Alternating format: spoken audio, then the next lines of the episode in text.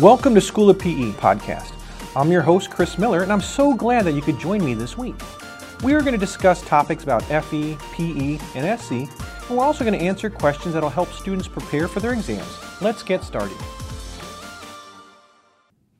Hello, everyone. My name is Chris Miller. I'm the Associate Vice President of School of PE, and I'm excited to be here today to kick off our weekly School of PE podcast series. We're coming to you live each week with a new topic, a new subject, you know, we're going to be talking about things from ranging from exam tips, test taking strategies, up on all the way through to talking about current and future trends in the engineering world.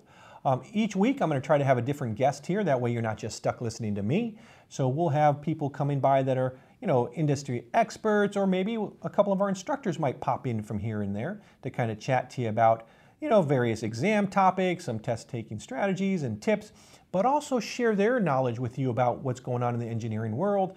Um, you know, engineering is always evolving. There's a lot of exciting things going on. So we'll talk about some of the current trends and some of the future trends. Keep you updated on what's going on out there. Um, so that'll start next week. Today is just kind of kicking things off, a little bit laid back here today. Um, I will tackle the elephant in the corner, which is the transition for the PE civil exam from paper pencil to CBT. So why not we jump right into it? So I'm not sure if everyone's aware, but the PE civil exam is changing one year early to CBT. So originally, the PE civil exam was slated to change from paper pencil to computer-based testing, otherwise known as CBT, in 2023. But NCEES decided to fast track it and move it up to 2022.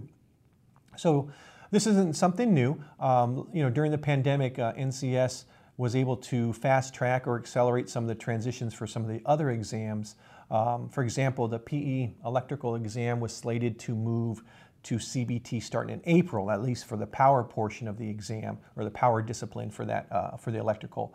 But they were able to move it and fast track it, and so you were actually able to start taking the exam in the new CBT format this past December 2020.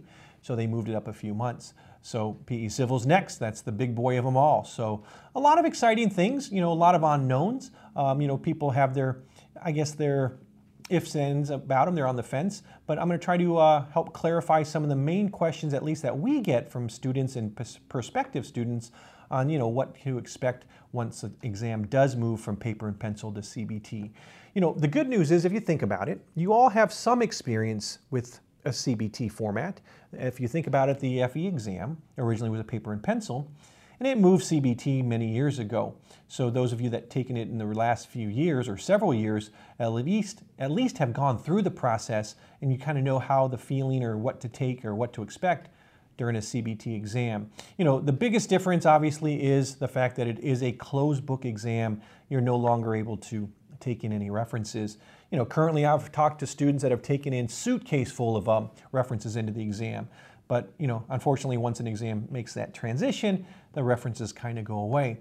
But it's not like you're all alone. You know, you still will have access to one reference, which will be the NCEES Reference Handbook. So as they have made exams transition from paper pencil to the computer-based, they always release a handbook. And the handbook usually entails where you have equations, formulas, tables, other useful information that you'll have at your fingertips during the exam. Um, you cannot bring it into the exam. It'll be an electronic copy that you'll get. Basically, one side will be your exam, one side will be the um, actual reference handbook.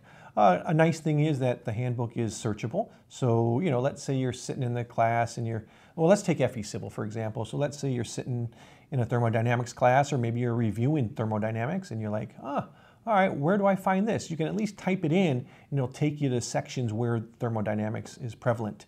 Um, one of the great things about our review courses is that we kind of help train you or help you get better at navigating through the uh, reference handbook by referencing page numbers. So our notes will be like, all right, you can also find this on page 76 of the uh, NCEES reference handbook.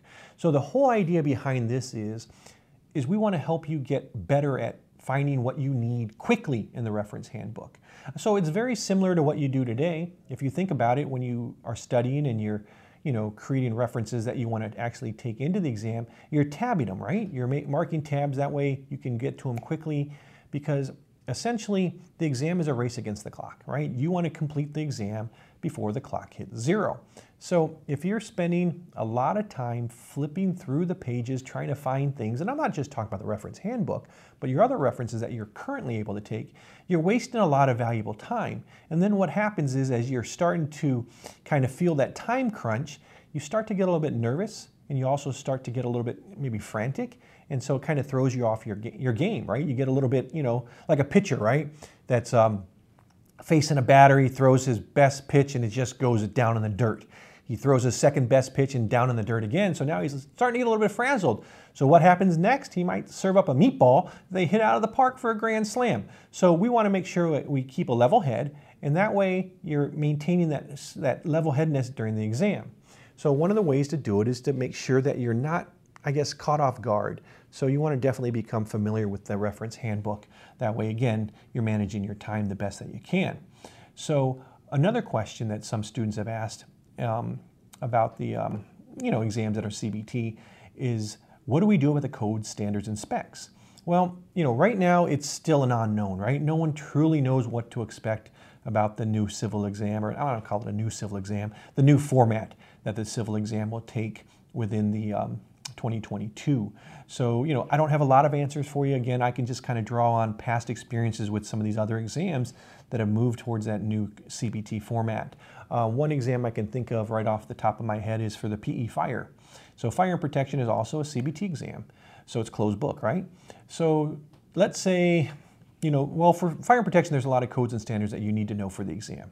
So what happens is even on their website, the NCEES website, on the syllabus, they'll tell you that if a specific code is required to answer a specific question, you'll be given an electronic PDF of that code. That way you're able to use it for the question. So it's not like you have to memorize a zillion different codes and standards. So you'll have that available to you as well.